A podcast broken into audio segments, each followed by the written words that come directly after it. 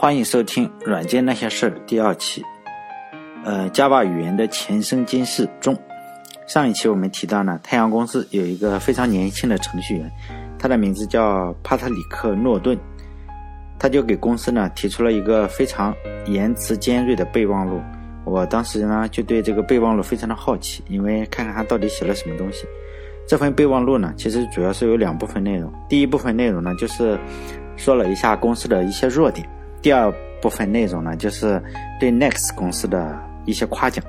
诺顿的建议呢，主要有如下的几条：就是第一条呢，是雇佣一个艺术家，把这个用户界面呢搞得漂亮一些。现在的用户界面实在是太丑了。第二是只选择使用一种编程工具包，因为当时沙眼公司呢，这个工具包实在是有点多。第三呢，就是将公司的注意力呢，只集中在一种视窗技术上，而不是说搞很多。搞得分散兵力，多线作战，搞得哪个都不好。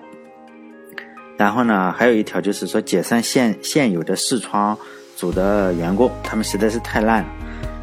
就在我看来呢，这几条建议简直就是说，呃，放在今天呢也是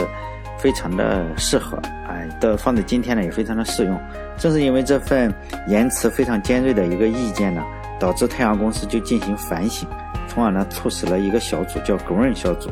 啊，这个狗人小组呢，正好就是开发出了 Java 语言的雏形。当时呢，这个语言并不是叫 Java 的，当时的名字叫 OK 语言。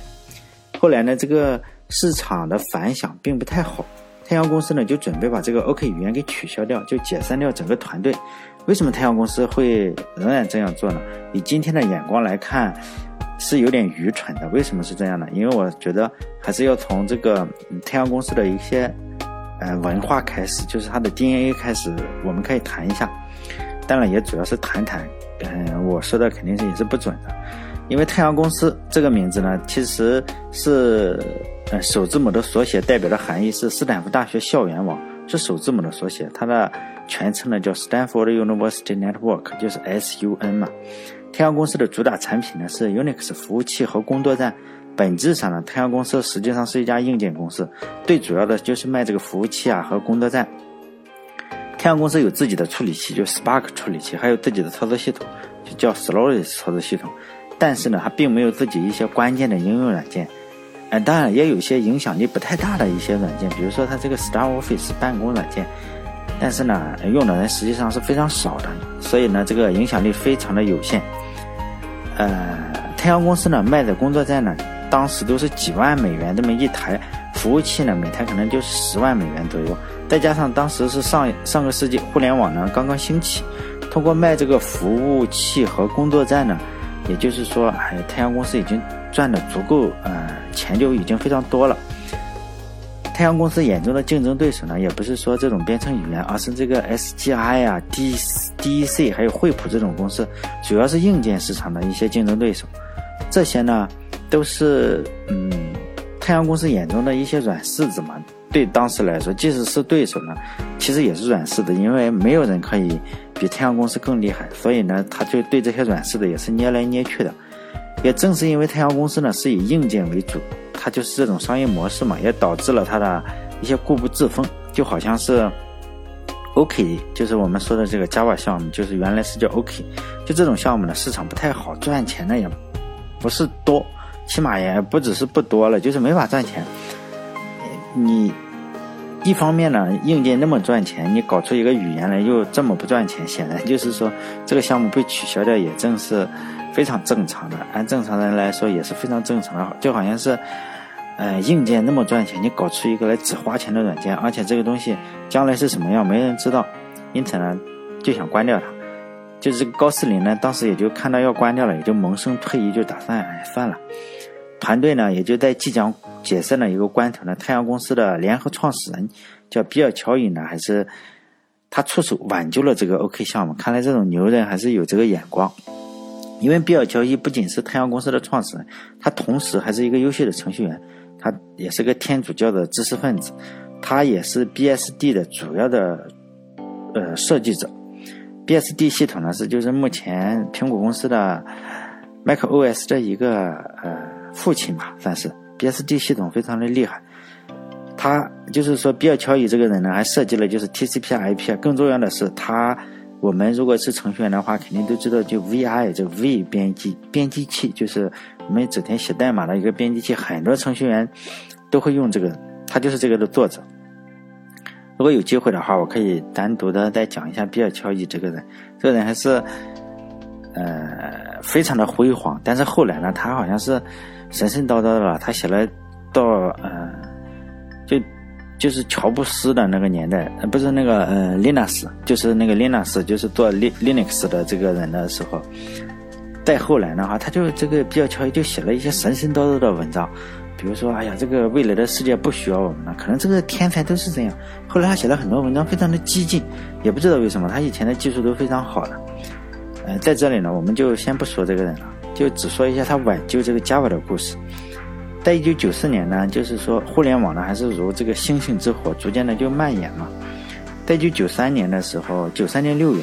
两名伊利诺伊大学的学生，大家知道伊利诺伊大学其实很出名的，如果不知道的话，应该知道一个，呃，起码其中一个人就是 Playboy 那个哎成人杂志的这个创始人呢，就是伊利诺伊大学的，知道他就可以。呃，这里的有两个大学生呢，一个叫马克安德森，还有一个叫。埃里克比纳就发布了第一个版本的这个浏览器，叫 Mosaic，其实叫马赛克是吧？后来真是有缘分，马赛克。为了使这个浏览器商业化呢，就安德森就注册了一家公司叫网景。这个浏览器的发明呢，就是让每个的普通人呢都可以非常方便的使用互联网技术。这个时候呢，比尔·乔伊就敏锐的观察到了，诶，这个 Java 语言就完全可以满足这个互联网。呃，对安全的一些要求，因此他就对高斯林说：“哎，赶紧的把这个 Java 搞出来，游戏已经开始了。”因为早就在十几年前，在 Java 出现的十几年前，比尔·乔伊在设计 Unix 系统的时候呢，他当时就已经在考虑如何在这个千变万化的一个互联网的环境中呢，使用一种新的编程语言，可以确保这个互联网呢是安全的以及是可靠的。比尔·乔伊呢后来就还回忆说，当时他也不知道怎么。但是呢，他一看到高斯林这个东西呢，就知道，哎，就是这个东西，这就是他要找到一种编程语言，这可能就是就先知级别的人嘛。比尔·乔伊呢，对高斯林的评价还是非常的高的，他就说嘛，詹姆斯非常的伟大，他呢是在这个空白的领域写下了第一笔，虽然只是完成了一部分，但是非常的精彩。他独自一个人工作呢，这是一种非常罕见的天赋。要将这种技术快速的应用到产品中去呢，其他人呢必须效仿他。但是高斯林呢是先行者，毫无疑问的，他有独特的思考方式。太阳公司的前技术主管呢，埃里克呃，埃里克史密特，就是后来去谷歌公司的这个 CEO，对他的评价，对高斯林的评价是这样说的：Java 的天才之处呢，就是詹姆斯，就是高斯林的名字，詹姆斯的借鉴和创新。他的所有的借鉴和创新呢，都恰到好处。就说点题外话，就网络上呢对 Java 的嘲笑呢是非常多的，很多人也就质疑高斯林的这个成就。以前呢我看过一篇呃文章嘛，上面就列举了 Java 的一些技术思想，早就就是说呢，Java 出生以前的十几年甚至二十年前呢就已经出现了这些思想，所以呢 Java 根本算不上什么新鲜的事物。但是我认为呢，所有的创新呢都是一种递增的。都是都是以原有的基知识为基础。高斯林的过人之处呢，就是他将所有的知识呢重新的汇总，并且全新的组织了一下，用来满足网络时代对这个安全的一个要求。呃，Java 语言呢，也是一种为了实用而设计的计算机语言嘛。百分之九十的程序员吧，其实都是技术水平非常一般的普通人。Java 语言一开始呢，就是创造一种，就是说它没有锋利边缘的一种编程语言。这样呢，人们就不会因为说你有编程语言的问题而让这个软件崩溃了，而让伤害到自己。当时呢，已经有了 C 语言以及 C 加加这个语这两种语言，就是说 C 语言是非常的强大的。C 语言呢，就像是不是有一句呃打的比方，就是说嘛，C 语言就像是一群拿着刀的人在刚刚打过蜡的地板上快速的跳舞。C 加加的作者也这样说呢。C 呢，C 语言是。嗯，很容易让你朝自己的脚开枪。C 加加中呢，这么做变得非常的困难了。但是你只要稍不注意呢，哎，你整条腿就被崩掉了。高斯林是这么评价自己的 Java 语言：，就说呢，Java 是去掉了枪炮、刀剑，还有黑帮的 C 加加。嗯，Java 语言呢，实际上是一种网络时代的编程语言，它试图通过就是说，我要限制你程序员的自由，限制你程序员犯错的自由，来简化整个网络的编程。比尔·乔也曾经说过嘛，世界互联网的最终的目标就是努力的将软件呢变得像，呃，机器的组成部件一样的稳定。Java 可可以看作是装有螺丝钉啊、螺丝帽啊，还有螺栓等各种工具的一些工具箱。Java 就是这样一个系统，它确保了程序员，就是说在使用这些工具的时候呢，不会做出一些危险的举动。但了，并不是所有人都接受这种限制。呃，那些讨厌这些限制的程序员呢，就将这个 Java 比作，就是说是警察的国度，就是法西斯嘛。将高斯林呢，就称为就是软件法西斯主义。但高斯林就回应说呢，就 Java 的限制呢，其实是对互联网的一种呃非常宝贵的资产，它让软件呢变得非常的可靠。Java 语言确实也算是一种折中的结果，但是呢，整个的折中实际上是利大于弊的。对 Java 来说呢，规矩呢就是规矩。一旦你适应了这一点呢，它就变成一种，呃，自由的语言。就是说，你只要哎，就像是我们这个国家一样，你适应了，你不触犯一些东西，你就可以变得自由。实际上是一种阉割的自由。但每个人都会，毕竟高斯林对 Java，呃，自己的孩子嘛，他肯定会狡辩一下。但是也有一点点，也有一定的道理吧。就高斯林呢，将 Java 的批评呢，就比作早期飞行员的一些抗议。飞机制造商刚开始的时候，你这个开飞机实际上是你可以伸出头来，还感受一下空气啊什么的。但是后来呢，飞机制造商就这样这个驾驶舱呢就密封起来了，就是说你不能再伸出头来。就飞行员当时还就表示抗议，因为最初的时候你这个呃是使用螺旋桨来推动飞机嘛，飞行员呢就将这个头伸出来，伸出这个机舱来用来导航，就感觉一下风的方向。但是呢，当你坐在一架呃两马赫的现代飞机上，你把头这样一伸出去，可能这个风的阻力就直接把这个人的脑袋就能吹掉了。他就进一步说了，你如果要要想进一步的解放自己呢，你就要放弃一些曾经看起来非常自由的东西。后来呢，如果你就是连上了网了，像尤其现在我们，你就不得不处理一些多样性，也不得不处理一些就是软件的交互性啊，还要考虑一些故障。嗯，比如说我们突然。有些人，你填个表单，哎，我就故意填一些违法的字符，让你的，比如说，呃，数据库注入这种东西，就会造成其他的影响。也就是说呢，我们实际上是不得不考虑系统的一些可靠性。对传统的观点呢，就这样认为，软件呢，要么就是说全部成功了，就好像我们运行一个软件，要么就是全部成功啊，没没任何事情，要么全部失效，就这样，就这两种情况，你不可能说。嗯哎，一半成功，一半失效。就刚开始的时候，只有两种情况：要么可以正常的工作，要么就无法工作。但是呢，有没有可能创造一个非常健全的系统？就是说呢，这种系统一部分失效以后呢，仍然可以继续的运作。就好像一辆汽车吧，在收音机损坏的时候，仍然可以是正常的行驶，而不是说啊，刚刚刚就停下来了，然后这个汽车就尖叫的停下来。比如说，我们收音机损坏的时候，汽车是不停下来的。但是在以前的系统中呢，你只要出现个问题，哎，整个的就停下来了。这其实就是说呢，一部分损坏以后，整个系统不会就是说哎宕机，这就是 Java 语言设计的一个初衷。哎，我们再把话题回到就是一九九四年嘛，一九九四年的时候，也就是 Java 制定标准的这一年。在这一年呢，Java 有什么特征啊？需要抛弃哪些特征，以及怎样改进性能，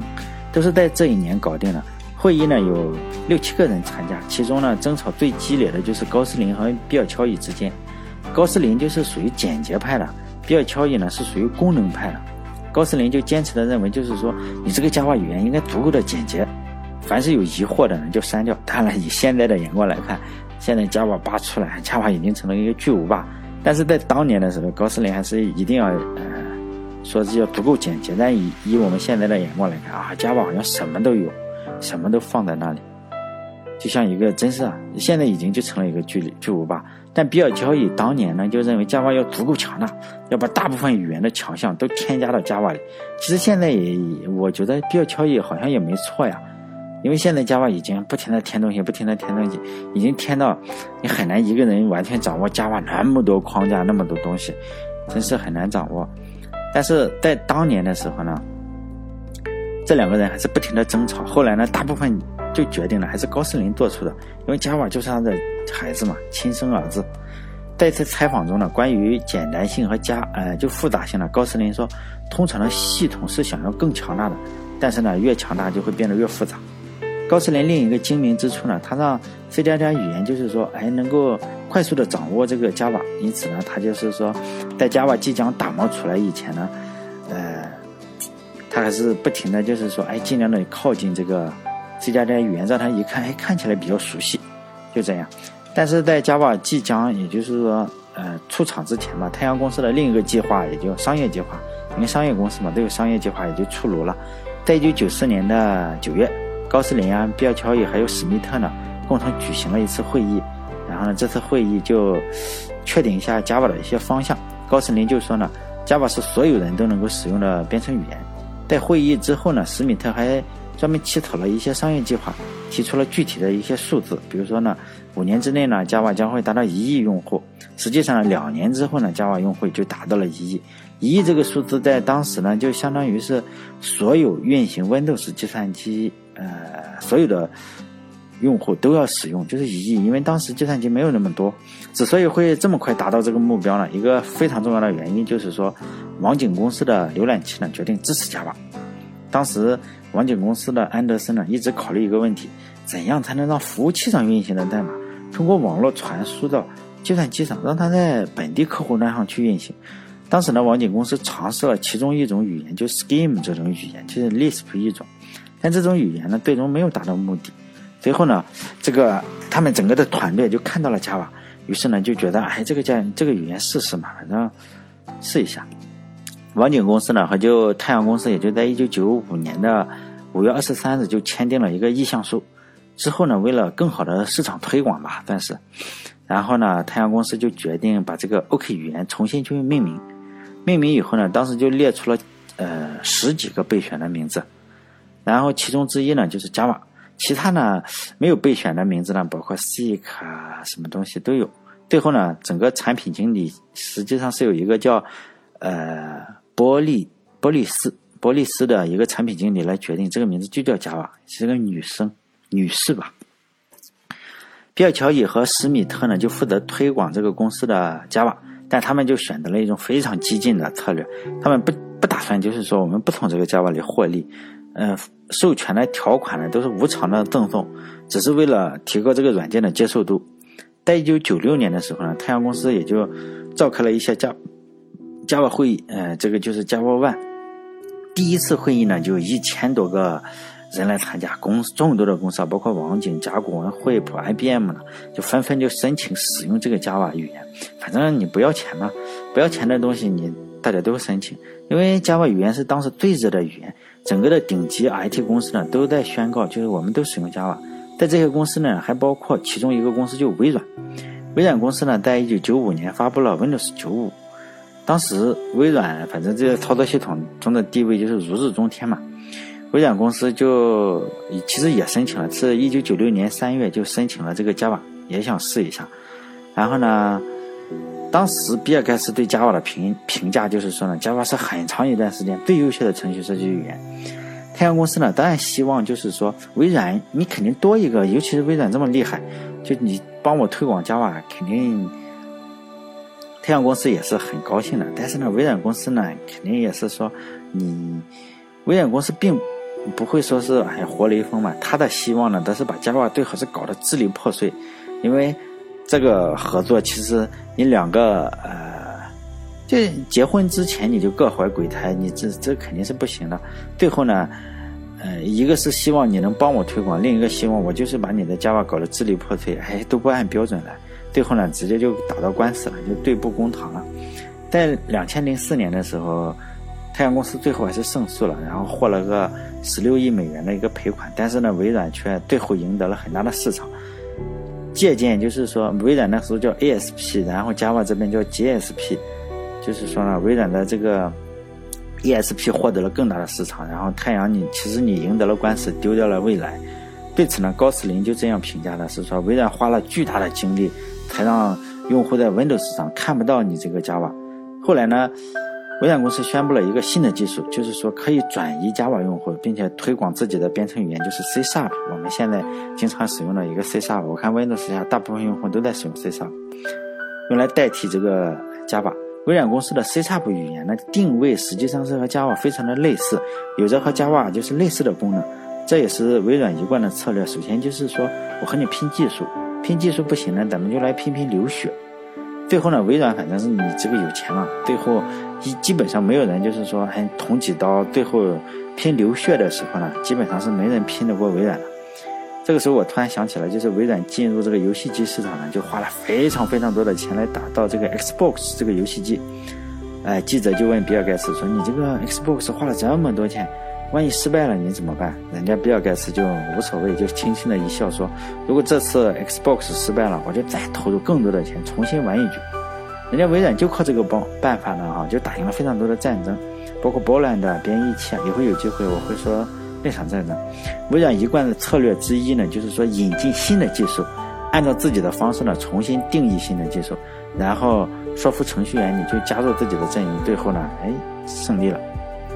最后庆祝胜利。在一九九五年的时候，微软已经开发了自己的浏览器，就是说和网景公司的那个去竞争浏览器竞争。网景公司呢是太阳公司最大的合作伙伴之一，因为正是因为网景公司的鼎力支持呢，才让太阳公司的 Java 迅速的占领了那么多的市场。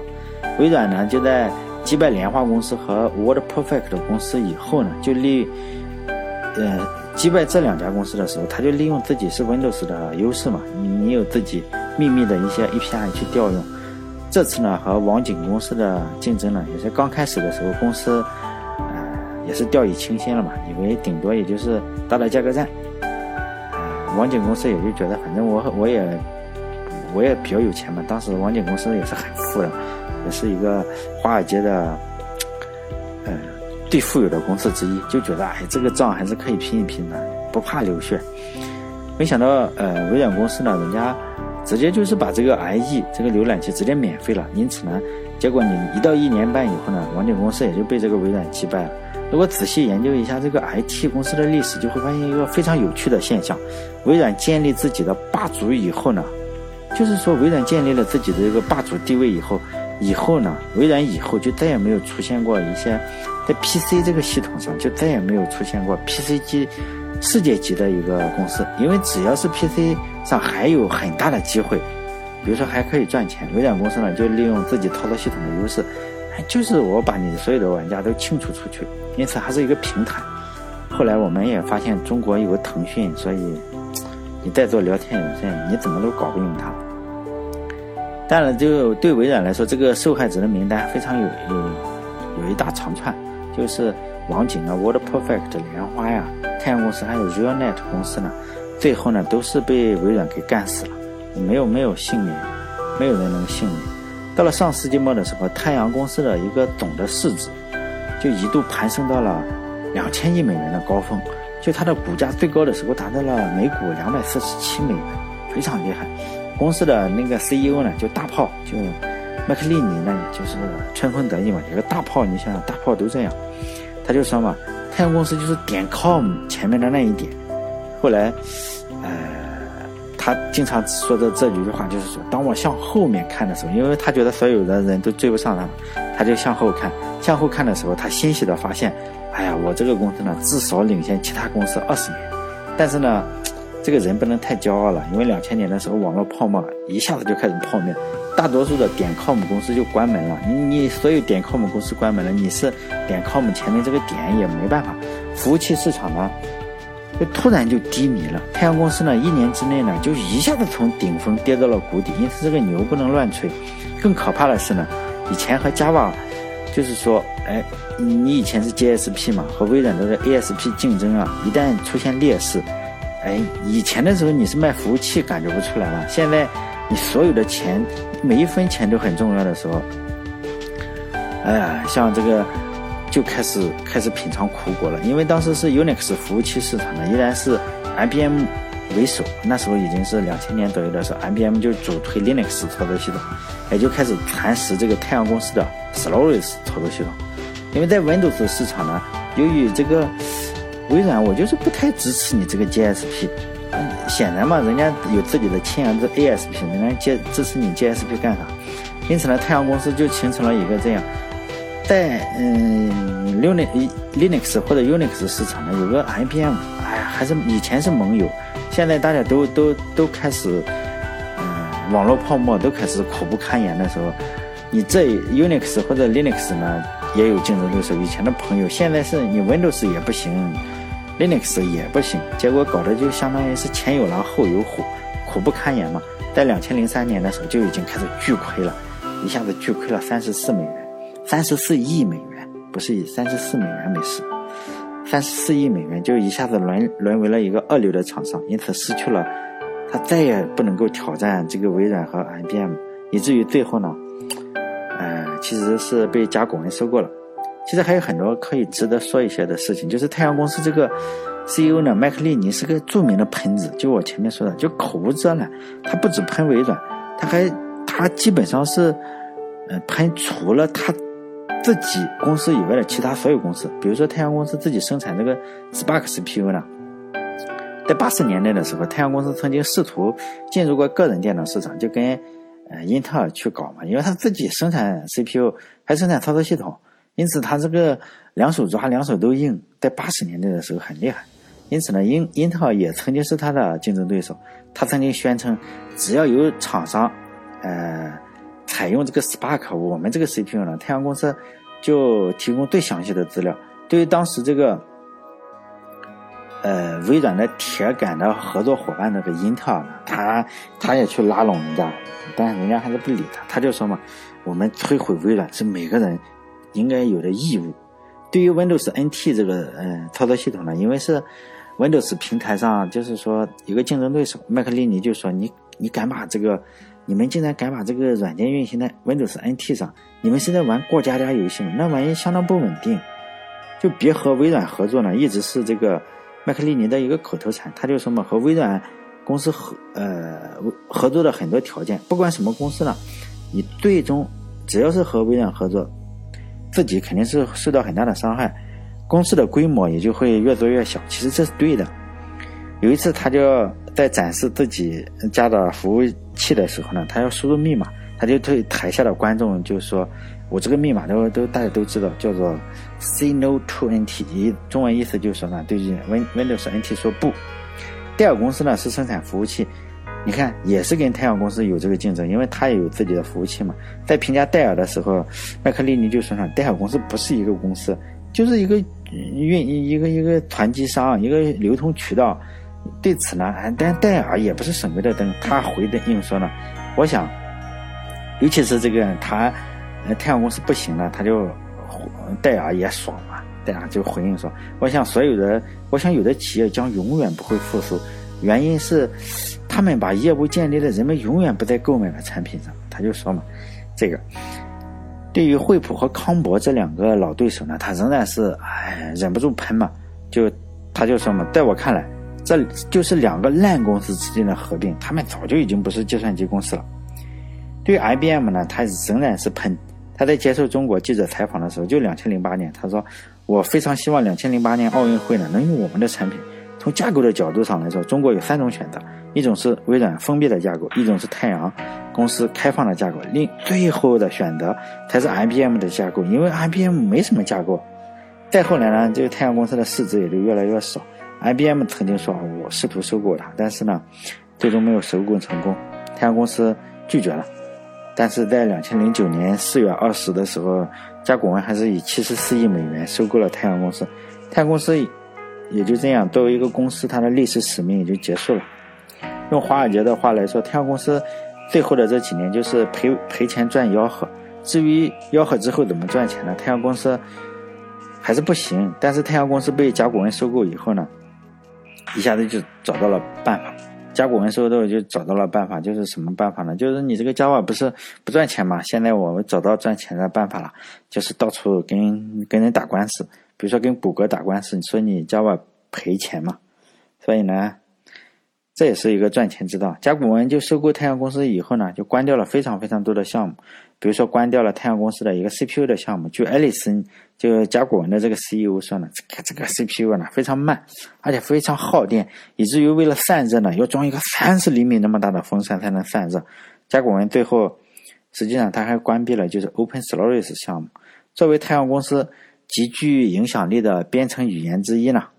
就是说，呃，那些没有被甲骨文收购，呃，